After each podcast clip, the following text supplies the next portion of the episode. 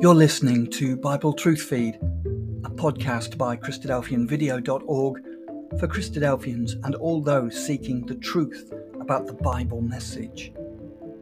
Join us now as we present our latest episode.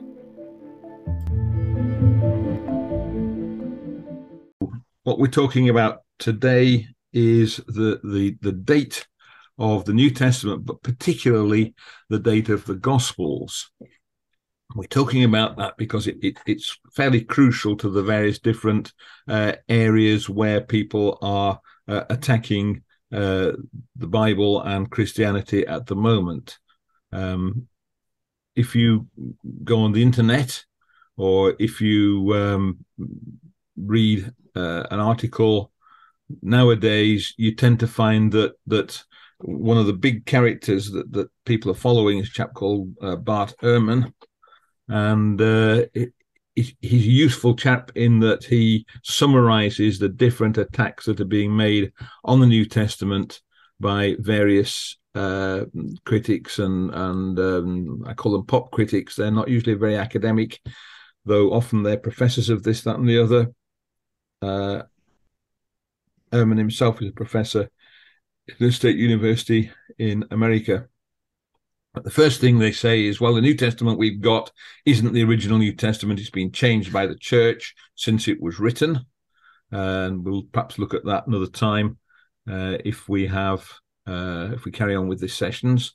There's the idea that there were the Christianity was very diverse with different congregations believing different things. Each of them produced its own books uh, and that well we ha- this, the books we've got on were selected later on by the church to fit their particular views. Uh, the obvious connection is they didn't choose very well then, did they? Uh, but nevertheless, um, uh, that's what is going out.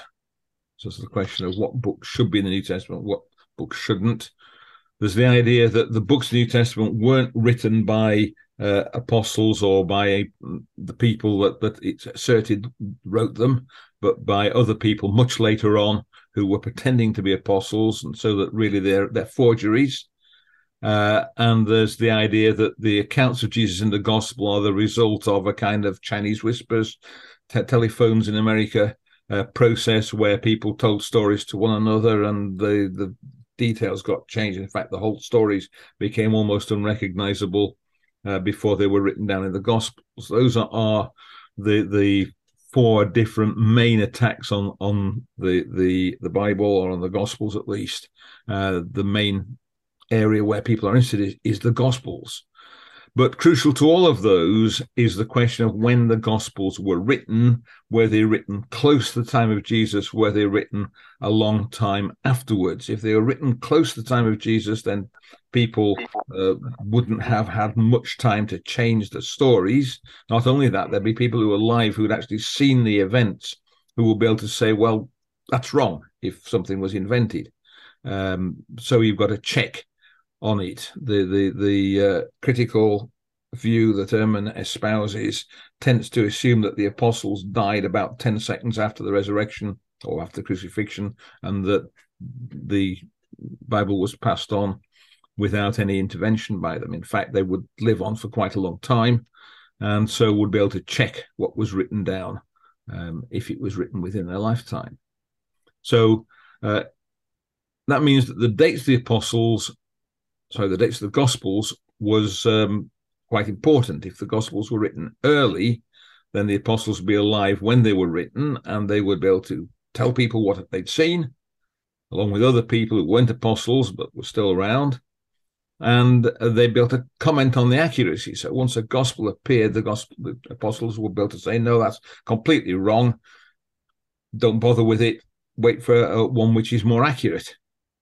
Um, on the other hand, if they were written late, then the apostles would have been dead. So would other witnesses.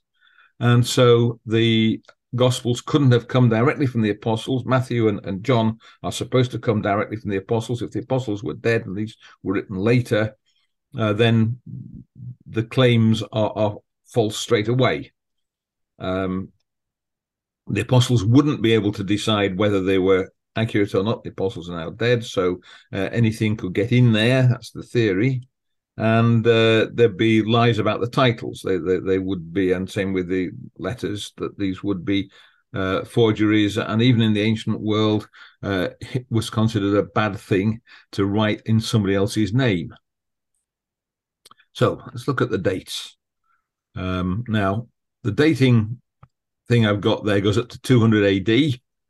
Uh, that's way after the last gospel could possibly have been written and uh, it goes back to the birth of Jesus. And I put a, a red dot at 70 AD. Things written after 70 AD would be written after the apostles weren't really available. John is supposed to have lived on until 98 AD at least. He lived on to the reign of Trajan, so there's at least one apostle there. But uh, in 70 AD, the witnesses would be dispersed. It'd be hard to get. You went if you went to Nain, you'd find a ruin, whereas before 70 AD, you'd find people who remembered the resurrection of the, the widow, uh, the widow's son there. Um, so the ability to check the accuracy of gospel accounts would vanish after 70 AD, would rapidly go. Um, so let's look at the dates people assigned to the gospels. And so I've got Ehrman as the, the first um, one. He's actually fairly conservative for a pop critic, but notice he places everything after 70 AD, uh, and he uh, places John between 90 and 100 AD. He's 90 and 95, rather interestingly. Uh, it's it makes him, as I said, fairly conservative. If you go on to Dostan Jones, who's quite popular on the internet, and a lot of uh, people quote his dates. He's got John maybe as late as 150 AD, and in fact, he, having put a range between 110 and 150, then treats it as though 150 was the actual date. Um, but uh, he pushes the the the uh, the evidence as far as it can go into the future, and then some on top of that uh, and uh, he's very determined that nothing could be written before 70 AD, and that's the sort of date. These, the ones I, have outlined in red here, these are people who are really just working on a consensus. They don't have any reason for their dates other than that they've talked to other people who believe those dates are about right. So, as far as they're concerned, that's a consensus of the people that they know and typically read. Wikipedia is a good place for looking for consensuses, typically somewhat um, uh, progressive in, in modern idea um, sources. Wikipedia looks at the more progressive sources and it, it puts uh, dates which are a bit like the ones in Ehrman. It's put Matthew and Luke a bit later, John it a wider range, and Mark though is put a little earlier. Um, and that's probably quite a, a, reasonable consensus if you if you're looking at what scholars say from ff bruce onwards they tend to have dates about round that area. Let's look now at people who actually did studies on the dates actually look at evidence as opposed to trying to put together a consensus of the people they know. And uh, this one is is harnack. Harnack is is writing in uh, 1897, and um, he's writing against a background where people believed they were absolutely adamant that all the Gospels were written in the second or even third centuries. So they didn't have much evidence. There's the, no, no Dead Sea Scrolls. There's no really early papyrus manuscripts of the New Testament around. Um, and they they are working on the ideas that doctrine developed, and they take the uh, Protestant interpretation, typically the Lutheran interpretation of the New Testament, and they say when did that appear, and they they can see it appeared quite late in church history, and so they say, well, we got the Lutheran interpretation of the Gospel, so they must have been written quite late when these ideas first appeared in the church. And Harnack was fairly appalled by that. And from the evidence he could, the more sober evidence he could get, he said, well, it, it has to be much earlier. And he is pushing things as early as he could get away with um, on the basis of evidence. He hasn't got much evidence for the earliest possible date, but the latest dates he could find were, well, he thinks Mark must have been written before 70 AD, Matthew maybe a little after. Uh, John must be written before 100 AD, 110 AD, because the quotations in early church fathers uh, in that next decade. Um, Kümmel's writing in the uh, in the 1960s. Uh, the the one I've, I've got is a, a, study which was published in 1963 uh, and again it's based on on the data he had available he didn't look at the dead sea scrolls but he has seen the Rylands fragment so he knows that john's gospel has got to be written in the first century again he's he's still working against a very very strong critical movement and these look very early to the critics that he's writing for and then we get a bombshell. We got John A.T. Robinson, who is writing 1976. Worthwhile reading his book because his method is interesting. Uh, and he stunningly places everything well before 70 AD. And he points out that, in fact, there's nothing in the Gospels that suggests a date after 70 AD for any of them. In fact, most of them don't mention the Jewish war at all. In fact, the only mention we've got is a prediction that some problem is going to come, which is the Olivet prophecy. There's detail in that, but the detail actually is fulfilled much, much later. Uh, not just in 70 AD, but rather longer after 70 AD. So uh, it, has got to be a prediction. Um, and uh, he pushes everything way before 70 AD and possibly into the, the, the 40s AD. Um, and finally, we've got Wenham, who is writing in 1992 as a reprint, second edition in 2005 or something like that. And uh, he uh, works on early church fathers mainly and places uh, Matthew, Mark, and Luke. He doesn't date John all before 60 AD. Luke he puts between 50 and 55, Mark in the mid 40s, and Matthew probably before, well, certainly before 44, and maybe before 40 AD, even uh, before the apostles were dispersed from Jerusalem. So it's a, a, a very early set of dates. Um, based mainly on on the church fathers, but it's it's quite an interesting read. Is his book. Uh, I own dates, which was what I'm going to develop in a moment, are a bit later than Wenham, um, but earlier than the, the critics. And I also put the New Testament as complete well before 70 AD, uh, at least the Gospels anyway. Um, so there's a couple of lines just to show how they compare. So my mark corresponds to Wenham's Luke, and uh, the latest date I have fits in about with the latest date Robinson gives for John. So let's start thinking about the evidence for the dating. The important thing is were things written before or after 70 AD, really. But uh, fixed points.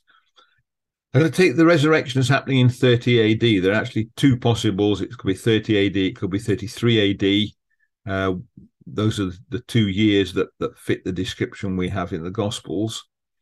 The difficulty for 33 is you've got to fit in the, the, the conversion of the Apostle Paul, which seems to have happened in 33 AD. So uh, it, it, would have to be only six months after the resurrection. It doesn't read like that, or it doesn't actually uh, contra- you're not actually contradicting um, the the, uh, the the idea that the resurrection is there. It could just possibly have got in, but the feeling is that it's a, a bit longer before Paul uh, has his experience on the road to Damascus.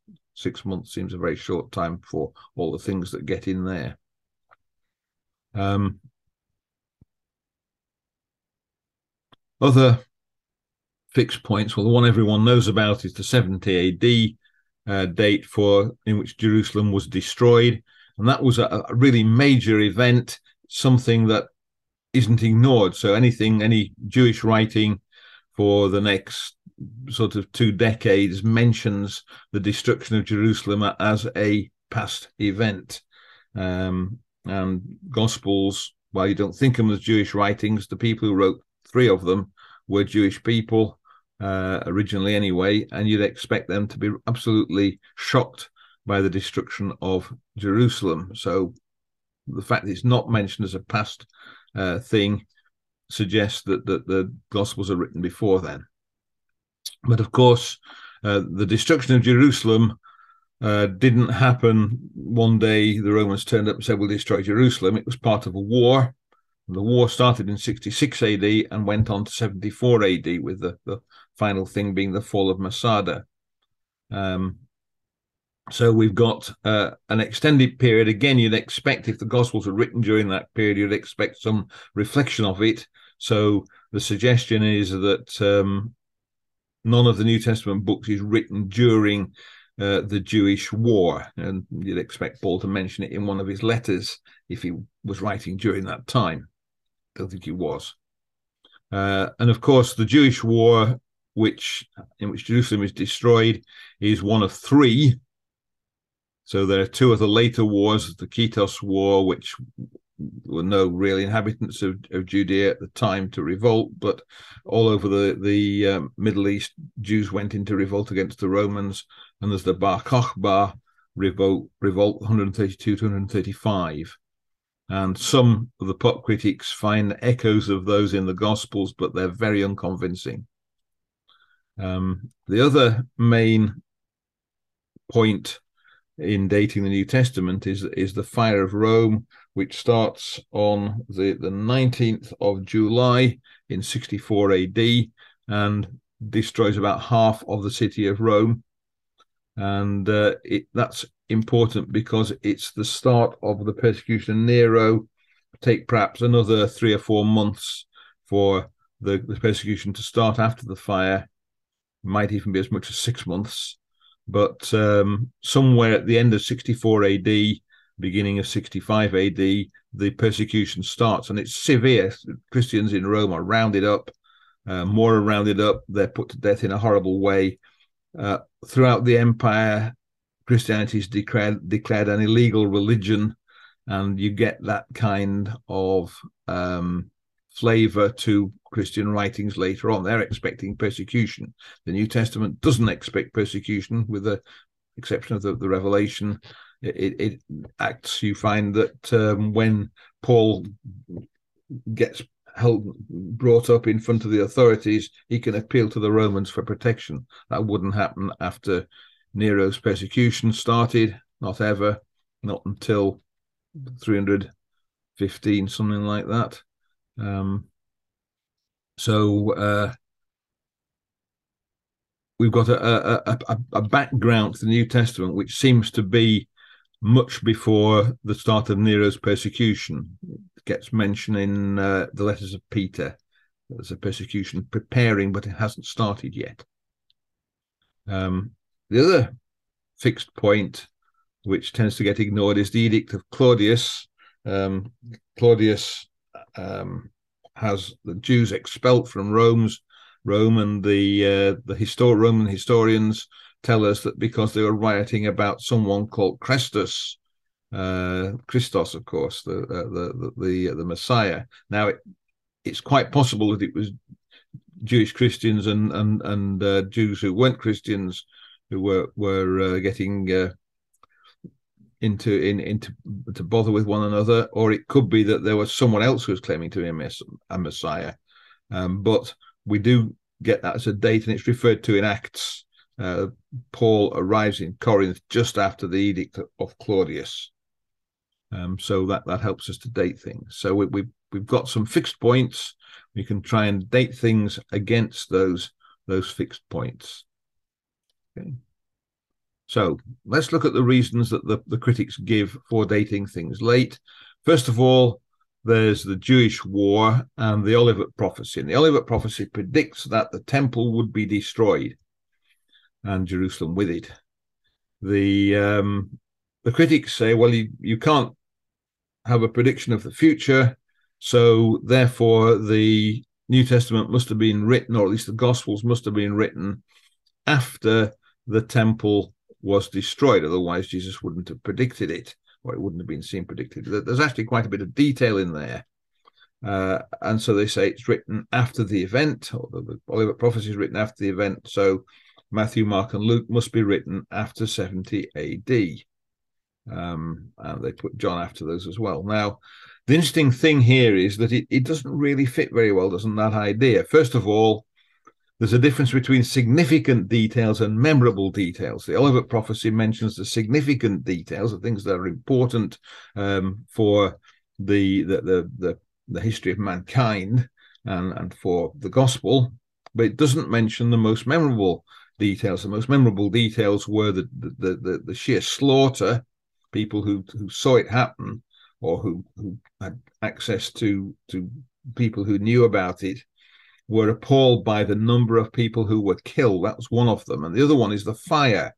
Uh, that the, the temple was destroyed by fire, the city burned, and that killed more people. And that was, again, in, in writings after the event.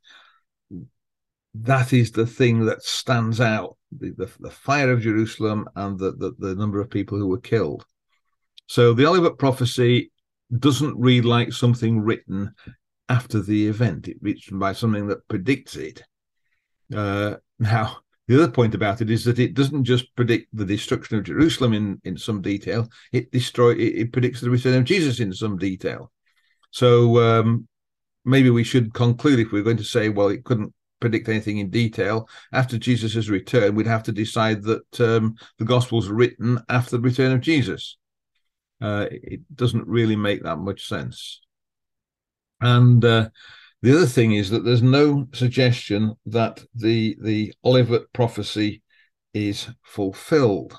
Um, if you think uh, about uh, uh, the the the, um, the prophecy of Agabus uh, in Acts um, Acts eleven and verse twenty eight look at that Acts 11 verse 28 the the 20, verse 27 for connection. Says in these days prophets came down from Jerusalem to Antioch and one of them named Agabus stood up and foretold by the spirit there would be great famine over all the world this took place in the days of Claudius so we've got a fairly minor character Agabus turns up a couple of times but he's a fairly minor character in the New Testament and he produces a prophecy and it's fulfilled and says look it was fulfilled so if Jesus gave a prophecy and it was fulfilled, You'd definitely expect them to put the fulfillment of that in. But uh, the, there's nothing like that in the Gospels, which suggests the Olivet prophecy wasn't fulfilled at the time the Gospels wrote them down. So that's one of the reasons given the, the Jewish war, and that reason doesn't really hold uh, water. And in fact, there's no mention of the Jewish war in the Gospels, which suggests that the Gospels are written before 66 AD when it, it broke out rather than before 70 AD when Jerusalem was destroyed. Um, so the suggestion is that the Olivet prophecy, they're recording something delivered before 66 AD. And the fact they don't re- report the fulfillment suggests that, that they were, the whole thing was written down after, uh, sorry, before the 66 AD start to the war.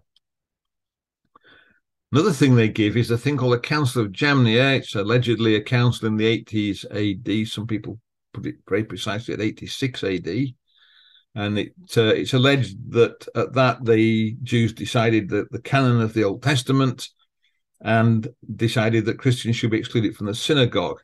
And so John's Gospel, uh, three different references there, uh, where it talks about people being excluded from the synagogue, and they say, "Well, that didn't happen until uh, '86, the Council of Jamnia." So they say John is reflecting that in his uh, what he's writing. So it must John must have been written after the Council of Jamnia.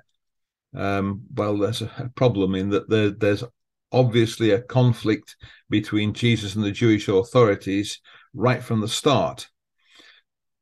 Jesus was crucified he was crucified on the instigation of the Jewish authorities. He was cru- crucified not only by Jews but by Gentiles as well. But nevertheless, uh, it shows there was a conflict between Jesus and the Jewish authorities, and that goes right back to the time of Jesus' ministry. You don't have to wait until some council in the 80s to exclude Christians from the synagogue. And of course, if you read the letters of Paul, you find that there's conflict between Paul and the Jewish authorities. There's conflict both ways. Before, when Paul was part of the Jewish authorities, he is persecuting Christians, and he writes about that in his letters. And uh, later on, there's conflict between Paul and the Jewish authorities. And Paul is, is dead long before the Council of Jamnia. Second thing is, if you try and actually find evidence for the Council of Jamnia in Jewish writings, which is where it supposedly has its effect, you find there actually is no evidence at all of any council at Jamnia. That doesn't seem to have happened. So they're basing it on an event which never took place. And in any case, there wasn't uh, a unified Jewish authority. The, the, the uh, once the, the, Sanhedrin in, in Jerusalem was was was finished in in the the 70 AD war, there wasn't a universal authority for Jews throughout uh, throughout the world. So they couldn't make a decision which was binding on everybody else. In any case, um, it doesn't make sense. So that reason just falls over. Uh, it's just there to, to boost skeptical arguments, and it, it there's no evidence. It's, it's, it's completely built on quicksand. Um, the third reason that they give is the, is the idea of the Trinity. The doctrine of Trinity developed slowly in the early church. We can agree with that. Um, and it doesn't appear the earliest possible times it might appear is the end of the second century. Uh, in fact, it's developing the, the, the the people who are talking about the Trinity in the end of the second century would have been marked down as heretics and excluded from the church in, in after the Council of Nicaea. Um, but uh, the critics, again, they're, they're very orthodox in many ways. They assume Lutheran theology and they assume that the Gospel of John, particularly, teaches the doctrine of the Trinity. Uh, it doesn't, but they assume it does. And so they say, well, as the doctrine of the Trinity wasn't there in the early church, but um, it is there in John's Gospel, therefore John's Gospel must have been written late. And they say the same thing for Philippians. They say it's got a Trinitarian statement in it, so that must have been written late. And they they place some of Paul's letters late on that same thing. Well, of course, we know the Gospel of John doesn't contain any Trinitarian passages. It contains passages people like to reinterpret in a Trinitarian manner, but that's not the same thing. It doesn't mean that that was John's intention when he wrote them. And the same thing's true of the epistles. Um, well, the, development of Trinitarian doctrine does come much later than, than the, the, first century, but it isn't in the Gospels, so it doesn't affect our dating of the Gospels. So they're they're based their argument on theological assumption, which is that the Gospels are much more Trinitarian than they in reality are. So that's the, undermine the idea for for late datings. Um, we've got physical evidence, we've got papyri. The, the earliest undisputed papyrus fragment we've got is P52, the Rylands fragment. It's John's Gospel.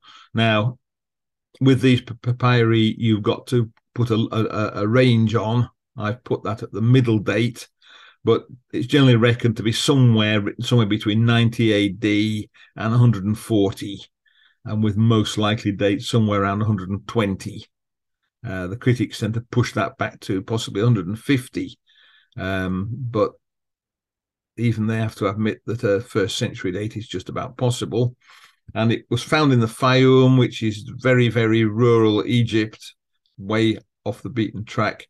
So the suggestion is that therefore the Gospel of John must have been copied several times before the Rylands fragment was produced. Of course, that doesn't hold for definite could have been a first generation copy, which was then much later taken to the Fayum and where it was buried.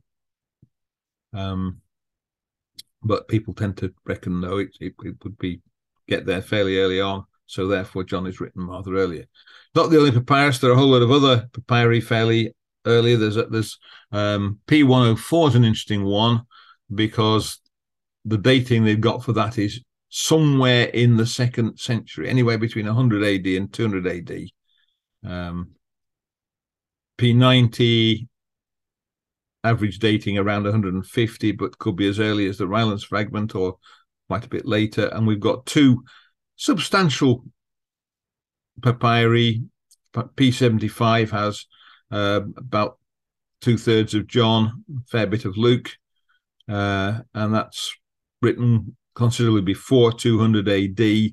it's unlike, highly unlikely it was written after 200 AD, but um, probably not long before 200 AD. And you've got P66, which is an almost complete copy of John, a couple of pages missing, and it's occasionally got worn away at the corners. But that's also pre uh, 200 AD. So we've we've got physical evidence which is saying it's not a second century um, thing. The Gospels aren't uh, written in the second century; they must have been written before 100 AD. And you also get quotations in the early church fathers. The early church fathers; these are, are um, Christian writers before the the, nice, the Council of Nicaea. Uh, and later on, the early church decided they were Orthodox and called them church fathers. Other writers of that period who weren't Orthodox were considered to be heretics instead. Uh, and there's a set of, of quotations of the Gospels. So Irenaeus of Lyon uh, quotes all four Gospels and he quotes them by name. He says Matthew says, Mark says, Luke says, John says.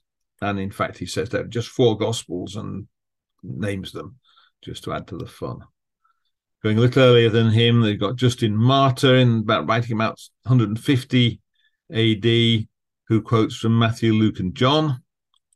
Doesn't name them, but just quote from them. Polycarp, 100, somewhere between 120 and 140 AD. Again, he quotes from Matthew, Luke, and John. Ignatius of Antioch is a interesting character. He writes a whole pile of letters to different churches. He's on. He's been taken to Rome to be. He's a Roman citizen, so he's been taken to Rome, appealed to, to Caesar. We're going to be killed in Rome. Um, and he he writes on his as he goes along to each each church as he passes it. He writes a letter, and he also quotes from Matthew, Luke, and John. And he died probably 115 AD, but possibly as late as 117. Um, so we've got, as he's got quite copious quotations from those. Those three books must have existed uh, by 115 ish. And you've got Clement of Rome, who is writing almost certainly 96 AD, but certainly before 98 AD. And he quotes from Matthew, Mark, and Luke, but not from John. So you can place those, oh, there's others. There's a, a thing called a Didache, which uh, has got quite a wide range of dates. No one's dead certain when it was written, and it's an anonymous uh, writing, but that quotes from Matthew, Mark, and Luke. And there's the thing called the Epistle of Barnabas. Um, it wasn't written by Barnabas, that's for certain. It's written by somebody claiming to be Barnabas. Might have been somebody else also called Barnabas. And he quotes from the Gospel of Luke, um, or the writer does. And altogether, we've got a, a, a, a nice picture. And then finally, there's a thing called a diatessaron, which is a harmony of the four Gospels, diatessaron from four in Greek. It, it's a harmony of four Gospels. It's a story of Jesus, and that's written by a, a follower of Justin Martyr, a disciple of Justin Martyr called Tatian, Tatian, who is writing somewhere between 150 and 170, probably toward the earlier end of that range. And he quotes from all four Gospels, so they must all exist by that time. So again, put them in, and uh, we're getting a period fairly early on. Synoptic Gospels have to be written before 96. Gospel of John has to be written before about 115 uh, in order for them to be able to quote it. In fact, probably quite a bit before that, because uh, there's no point in Ignatius quoting a gospel unless both he has a copy and the people who are receiving his letter have a copy. So there are plenty of copies around by this stage. Clement of Rome's quite interesting when he quotes Matthew uh, the Greek he quotes is different from the Greek of Matthew, but it's clear that it's Matthew he's quoting. Uh, if you you compare it with the, the variants of the sayings in other uh, gospels, he has um, the the Matthew variation. That clear, but um, it's not identically worded. Um, suggestion is that he's actually quoting a Latin translation of the Gospel of Matthew, which has been translated back into Greek as he's sending off to Corinth. uh, that uh, but uh, Clement of Rome would have a Latin uh, gospel which he translated back into Greek for the, the purposes of sending a letter to a Greek speaking area. Um, that suggests not only did was Matthew written by 96 AD, but it had been translated into Latin by that time. It's quite possible we've got second century Latin uh, translations of Matthew, fragments of. So let's look at, at the individual books. Um, Acts of the Apostles. So the first thing is uh, Acts 18 and verse 2. Let's look at that, Acts chapter 18 and verse 2. And it's uh, it, Paul's arrived in Corinth. It says, and he found a Jew named Aquila, a native of Pontus, recently come from Italy with his wife Priscilla, because Claudius had commanded all the Jews to leave Rome.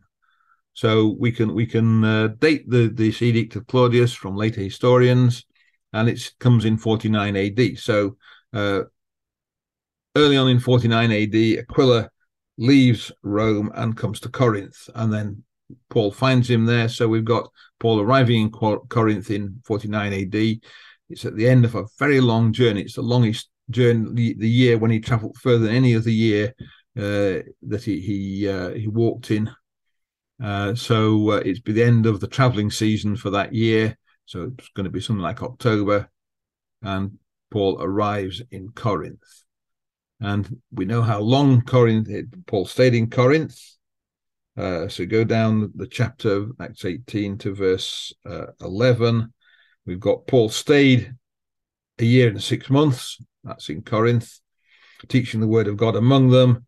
Verse 12. But when Gallio was proconsul of Achaia, the Jews made a united attack on Paul and brought him before the tribunal. So uh, we've got a year and a half after Paul appears in Rome in 49 AD. You've got 51 AD when Gallio becomes governor of Achaia. And that's something we can place very nicely because Gallio left an inscription in Delphi where he conveniently mentions the, the which year of the, the Emperor Claudius he was um, was was governor in. Uh, he mentions it by the number of times that Claudius was was acclaimed uh, tribune. So the, the it, it doesn't give an actual year, but it does give number of, of proclamations, and we know when all those happened. Uh, Gallio was only governor for six months. Seneca, his brother, wrote rather scathingly about the fact that Gallio had not liked Corinth and had pleaded illness and come home. Uh, so we've got a fairly precise date for that, and it's 51 AD. It fits in with the 49 AD date. Um, we can then follow Paul's travels. We know where he was. We know how long it took him to travel. We know where he spends the winter.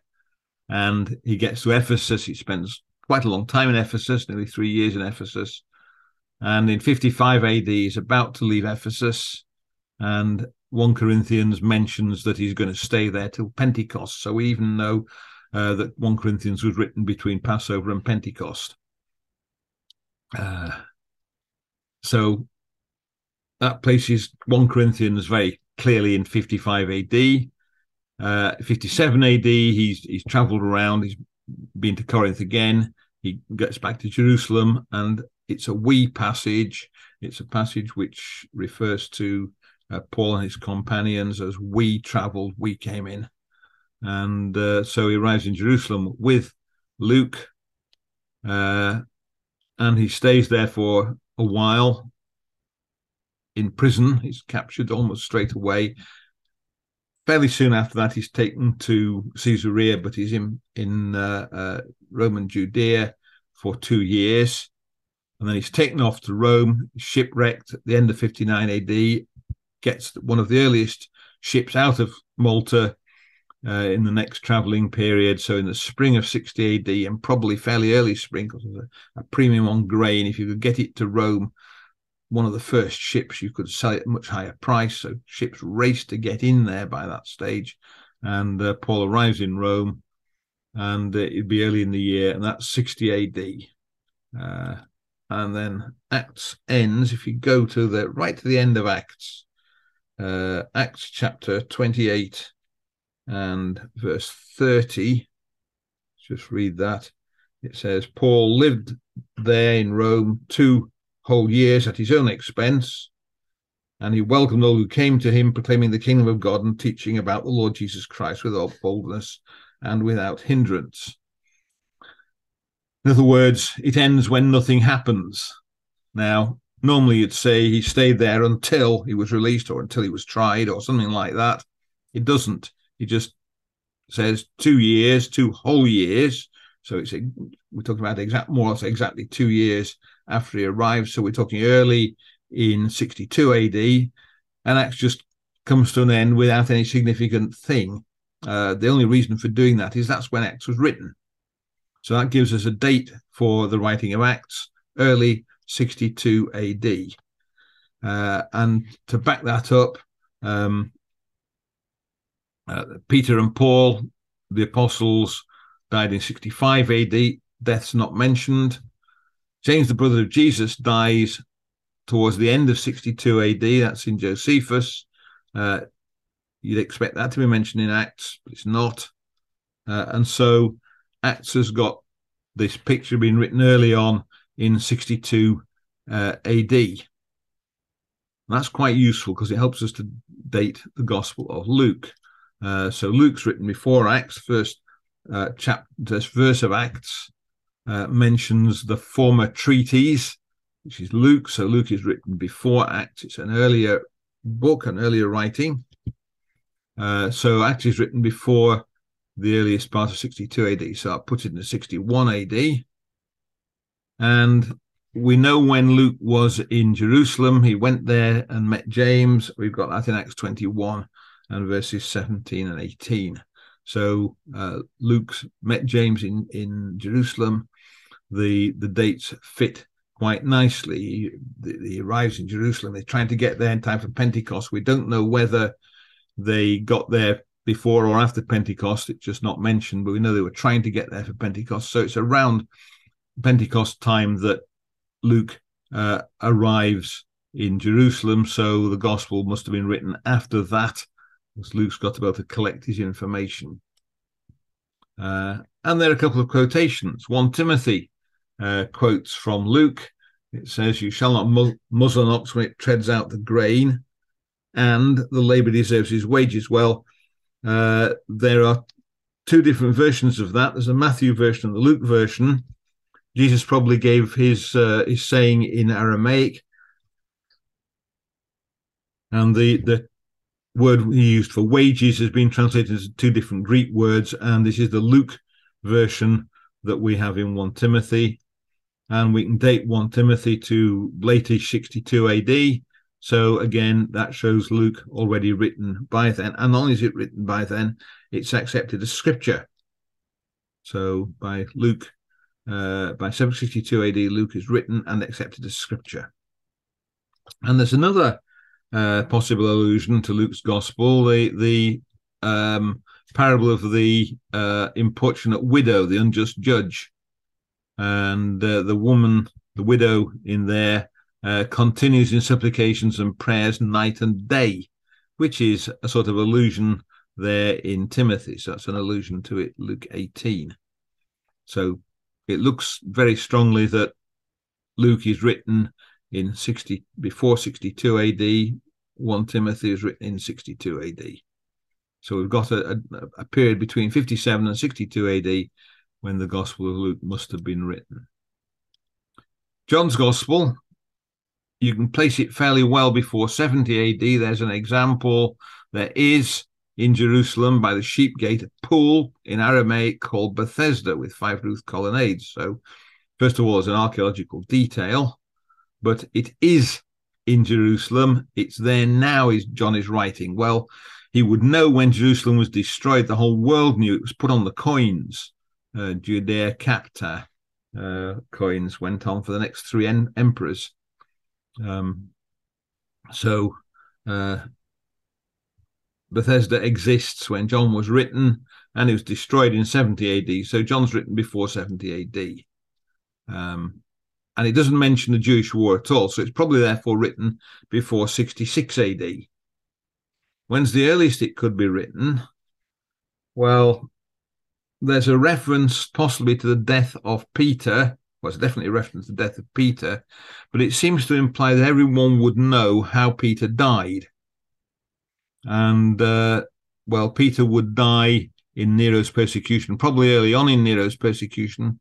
Uh, and so probably in late 64, early 65 AD. So probably more likely early 65. So Gospel of John must be written after the death of Peter in 65, but before the start of the Jewish war in 66. Gives us the second half of 65 or the first half of 66. It's uh, it's quite a narrow window. It must have been written. It's only a little bit more than a year, uh, and we know John's written in that period. Uh, Matthew, Matthew's actually the hardest one to date, um, but there's another mention of a place which is in Jerusalem. It says that field has been called the field of blood up to this day. So people still knew the name of that field when Matthew was written. Well, when Jerusalem was destroyed, the population that were left were taken away as slaves. It's unlikely they would remember the names of particular fields on the outskirts of Jerusalem. Not only that, but the Romans destroyed all the field boundaries, all the fences, hedges, anything like that were all ripped down and used. If they were stone, they were used as ammunition to fire into the city. If they were wood, they used either as firewood or to build siege engines, depending on how big the piece of wood was. So the field boundaries went. The trees were all cut down. The uh, the people were killed. It wouldn't be called a field of blood any longer. No one would remember that, that that that is what it's called. And yet Matthew says it's called that up to this time. So it must be written before uh, the uh, 70 AD destruction of Jerusalem. And again, there's no reference to Jewish war. So we've got it before 66 AD. After that, it gets a bit more difficult. Um, the earliest date is rather difficult to work out. Wenham says it must have been written in while there were still apostles in Jerusalem, uh, which they were dispersed when Herod and Agrippa um, started to persecute apostles. That's the theory. Um, so Wenham puts it before 41 AD, um, but uh, if you look at the genealogies, if you say that Luke has the genealogy of Mary, uh, then Mary could only keep her birthright as long as she married somebody else who was also in line of succession. So if she wants to continue to call herself a daughter of David, she has to marry someone who is a son of David. So uh, Matthew's genealogy of Joseph is very important to fulfill that particular law, so the law of the daughters of Zelophehad, um, which suggests that Matthew is filling in a gap in Luke's genealogy, which suggests it's written after Luke. But it's it's a not the strongest argument, but nonetheless, there is a, it's at least an argument, and that would put uh, Matthew after Luke. If Luke's written in 60 AD, then it's after 60 AD. Um, so we've got a some kind of early date for Matthew. Mark, well, uh, we're dependent here on early church fathers for most of it. So the earliest writings about it, Papias, Irenaeus, uh, Justin Martyr, say that Mark and Polycarp say that Mark wrote his gospel from information given him by Peter. Peter went on a preaching trip, and uh, Mark was his interpreter. And when people wanted a, a written record of what they had heard, Mark wrote down what Peter had told him in his gospel, adding a few extra things, a bit from his own experience, a bit from one or two other witnesses. Um, and if you start looking at undesign coincidences, you can see that, that there are good reasons for putting Mark uh, as connected to Peter. For example, when he talks about, well, I'll give some examples. You look at about the the the, the uh, events, you find that Peter is present at just about every event reported in Mark. Anything where Peter isn't there doesn't get in, except for the women going to the tomb. That's the only exception there. And the accounts are told from the point of view of Peter. It's not quite so obvious as it is in the case of John. John's gospel very much from the point of view of John. But Peter's perspective, the accounts are told from Peter's point of view. So again, there's a connection. Uh, you get plural to singular uh, construction. Let's give an example of that. The first one, Mark chapter 1 and verse 21. Uh, so Mark 1, verse 21, it says, And they went into Capernaum, and immediately on the Sabbath, he entered the synagogue. And uh, if you replace the they with we, you get a very vivid um, account of what's going on. And uh, it looks as though Peter stood up and gave a talk. He talked about this particular event. And he said, um, And we came to Capernaum, and Jesus, he entered the synagogue. And uh, Mark, not being Peter, has written it down as they. Uh, so we've got this they to he construction. And another one, it talks about the house, which uh, to, to oikos, which in Greek is equivalent to talking about home. And in Mark's gospel, that tends to refer to Peter's house. Sometimes you can't track where it is, but where you can track it, it is Peter's house. Matthew's gospel also talks about the house, but that's always Matthew's house. It's a different house. Uh, so it looks as though it's talking about Peter throughout. So Peter is is the the the, the source for Mark's gospel. Um, so the the patristic account does have something to back it up in in terms of undesigned coincidences. Well, if you start looking about where Peter was and where Mark was, there's a very brief period in 40 when, or so 41, when uh, Peter and Mark could have got together and gone off on a preaching trip. But really, Peter is then in on the uh, the the borders of Palestine for a long time. He's in in Caesarea and in uh, Joppa and uh, in in the the area just inland from there. Uh, and Mark goes with Paul on his first missionary journey, and then off with Barnabas to Cyprus. And it's not until 50 AD that they both uh, can get together. But at 50 AD, they could both go off and uh, work together quite easily. Uh, but we also have some allusions to the gospel. Uh, well, there's allusions to a gospel in Romans and in Corinthians, and some evidence is that that gospel is Mark. Wenham thinks it's Luke. I think it's Mark. The reason I think it's Mark is, um, well, 1 Corinthians 7, verse 10. Um, Paul is writing about something that the Corinthians should know comes from Jesus. And give this charge, not I, but the Lord. The wife should not separate from her husband. Now, Jesus teaches about divorce in all three of the synoptic gospels, but in Matthew and in Luke, he always talked about whether a husband should abandon his wife. The answer is he shouldn't. But in Mark's gospel, it also mentions that a wife shouldn't leave her husband. Uh, and this is the one that is being quoted in 1 Corinthians chapter 7. So it looks as though the gospel that the people in Corinth should know about is the gospel of Mark. So it's a source known to the Corinthians, and it seems to be Mark's gospel. Um, you get other references to a, a gospel. It's not quite so clear. It's Mark in uh, elsewhere in 1 Corinthians, in Romans, and in, in 2 Corinthians. The, these are just evidence that a gospel existed. The Corinthians knew about it rather than a direct quotation from it, but it's an allusion to the, the existence of such a document. Well, 1 Corinthians is written in 55 AD, in the spring between Passover and Pentecost. Uh, and Peter and Mark are, are not both free together until 50 AD. We saw that. So that puts Mark between 50 and 55 AD. Now, you've got to give a bit of time for Mark to write it after he's available in 50, and probably a bit of time for it to be distributed to Corinth and to Paul. So it's probably more likely, I don't know, 52 to 53 or 51 to 53, somewhere like that. Um, but we've got a picture of when Mark's gospel was written. So there's a time chart, summarize it all. Um, we can date the, the letters with very great accuracy often to a month or so. Um, the Gospels, we have to put ranges in.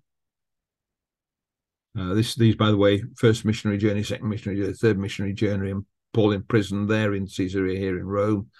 We've got Mark's Gospel, we just said between 50 and 55 AD, but probably not too much at the beginning of that period, probably not too likely at the end of that period.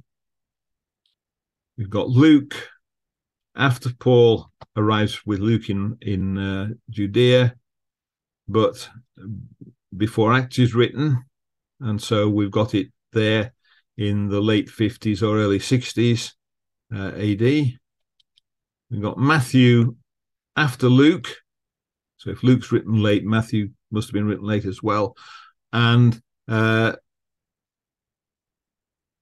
it's probably written fairly soon uh, after that. Uh, it doesn't show any signs of the persecution of, of, of, the fire of Rome or of the Jewish war. So probably towards the beginning of that period, but it could have been written right at any time up to 70 AD, just possibly. And John's Gospel after the death of Peter, but before the start of the Jewish war, and uh, certainly before 70 AD. Probably I'm, I'm being a, a little bit con, uh, uh conservative, a little bit liberal in stretching it into the beginning of the Jewish war there. It probably almost certainly wasn't. So the point is that we have the Gospels written while the apostles were around to check their accuracy. And while there were plenty of other people who remember it, there were enemies of Jesus, there were, were priests in Jerusalem, there were Pharisees who had seen what Jesus did and said and could easily have challenged the Gospels had they been incorrect. Um, those people never did. So the Gospels look as though they're they're nicely early written, and we can trust what they they say.